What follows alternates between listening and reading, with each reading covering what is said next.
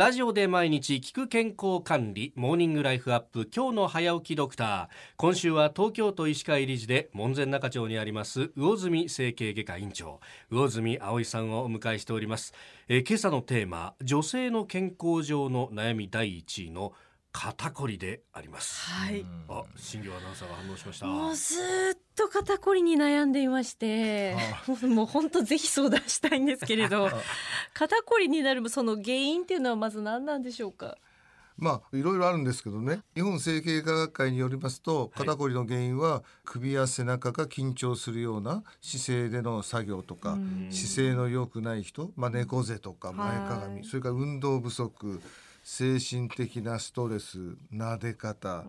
連続して長時間同じ姿勢を取ること、ショルダーバッグとか冷房とかいろんなことをね、おっしゃっている先生がいらっしゃるんですね。あ、いろんな要因があるんですね。私ストレートネックだって言われていまして、はい、首の骨がなんていうんですか、湾曲してなくてまっすぐになっていて、頭の重りをうまく支えられなくて肩こりっていうのもあるのかななんて思ってたんですけど、もちろんそれも一つのね要因ですし、多いですよね、ストレートネックの方。最近ではなんかスマートフォン見る時とかもね、増えてくるとそういう方も多いんじゃないかって言いますよね。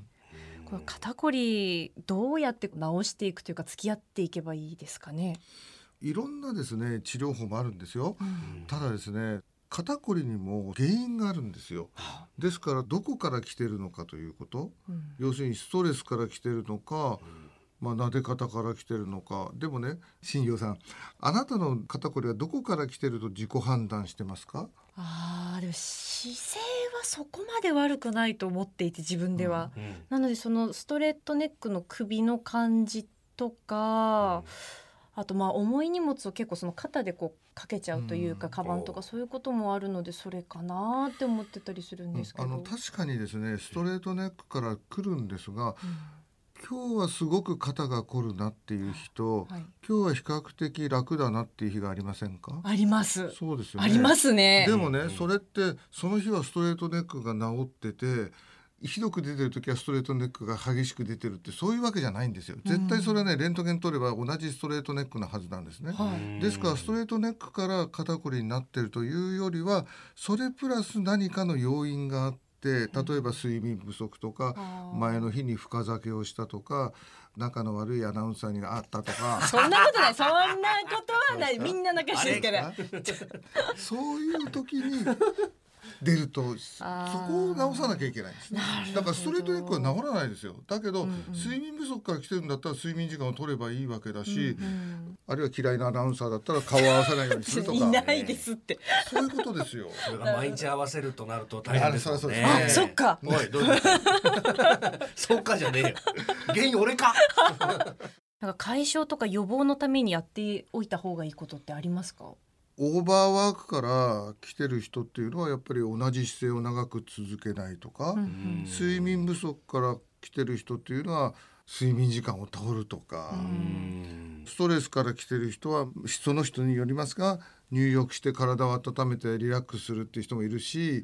逆に運動や体操をするっていう方もいらっしゃいますよね。この時のその運動っていうのは、例えばどういう運動がいいですか？ですからそれもね、人それぞれなんですよ。もう筋肉マンのマッチョの方でですね、運動大好きっていう人はもう自分の限界に挑戦するぐらいバンバンバンとやるわけですよね。そういう人もいれば、ジョギングをするとか、もう人それぞれですよ。なるほど。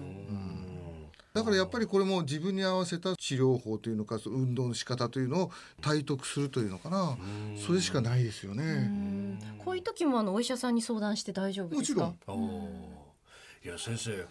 整形外科っていうとね、なんか子供の頃のイメージだと、やっぱり捻挫したりとか骨が折れた時に行くとこってイメージがあったんですけど、今週1週間腰痛だとか肩こりだとかの話聞いてると、やっぱ自分の生活の棚卸しを一回してみるっていうことが必要なんだなっていうのをすごく思ったんですよ。で、先生方に話をするっていうのはその助けになるってことですか？そうですよ。だから問診ってすごく大事なんですよね。